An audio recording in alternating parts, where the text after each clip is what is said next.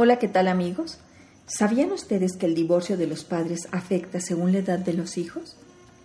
Por ejemplo, los niños entre 3 y 5 años. Es común que esperen la reconciliación durante varios años. También creer ser responsables por el divorcio y como si hubieran hecho algo malo se preguntan si el papá o la mamá se fue porque ellos hicieron algo que no debían. Y entonces pueden desarrollar Conductas regresivas como orinarse en la cama, succionar el pulgar, hablar como bebé o portarse mal. Tienen miedo a no ver al padre que se fue de casa o a que el otro lo abandone. Miedo a que los padres dejen de quererlo y al rechazo. Enojo que manifiestan golpeando o rompiendo sus juguetes.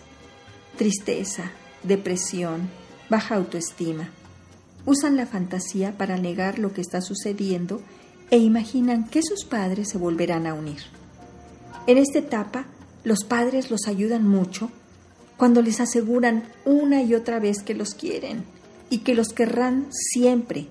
Hay que repetírselos y demostrarlo tantas veces como sea necesario. Por favor, los dos, díganle que ellos no son responsables del divorcio de ustedes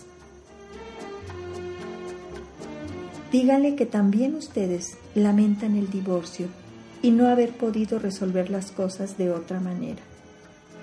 Escúchenlos, permítanles expresar su tristeza y su enojo, brindándoles su apoyo y comprensión. No hablen mal del otro padre en su presencia. Los niños reciben como dirigida hacia su propia persona cualquier apreciación negativa o injuriosa que recaiga sobre un progenitor. No los usen como mensajeros, espías o rehenes. No les pidan información acerca de qué cosas tienen o hacen en la otra casa. No los involucren en sus peleas. Tengan muy claro su rol de padres y su rol de excónyuges. Explíquenle los arreglos de vivienda, visitas y otros cambios que sucederán a fin de darles confianza y seguridad y de que estos cambios no van a influir en su desarrollo, en su convivencia con su padre o con su madre. Hoy los invito a reflexionar sobre cómo están llevando su proceso de divorcio, tanto para ustedes como para sus hijos, y a pedir ayuda si el grado de sufrimiento que experimentan está afectando su calidad de vida.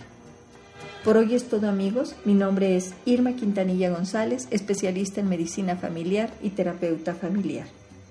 Gracias por visitar mi página www.salud integral vida y familia. Ahí mismo me pueden dejar sus dudas y comentarios, así como sugerencias sobre qué temas quieren que tratemos o a qué especialistas quieren que entrevistemos y con qué temas. Que disfruten de una excelente semana.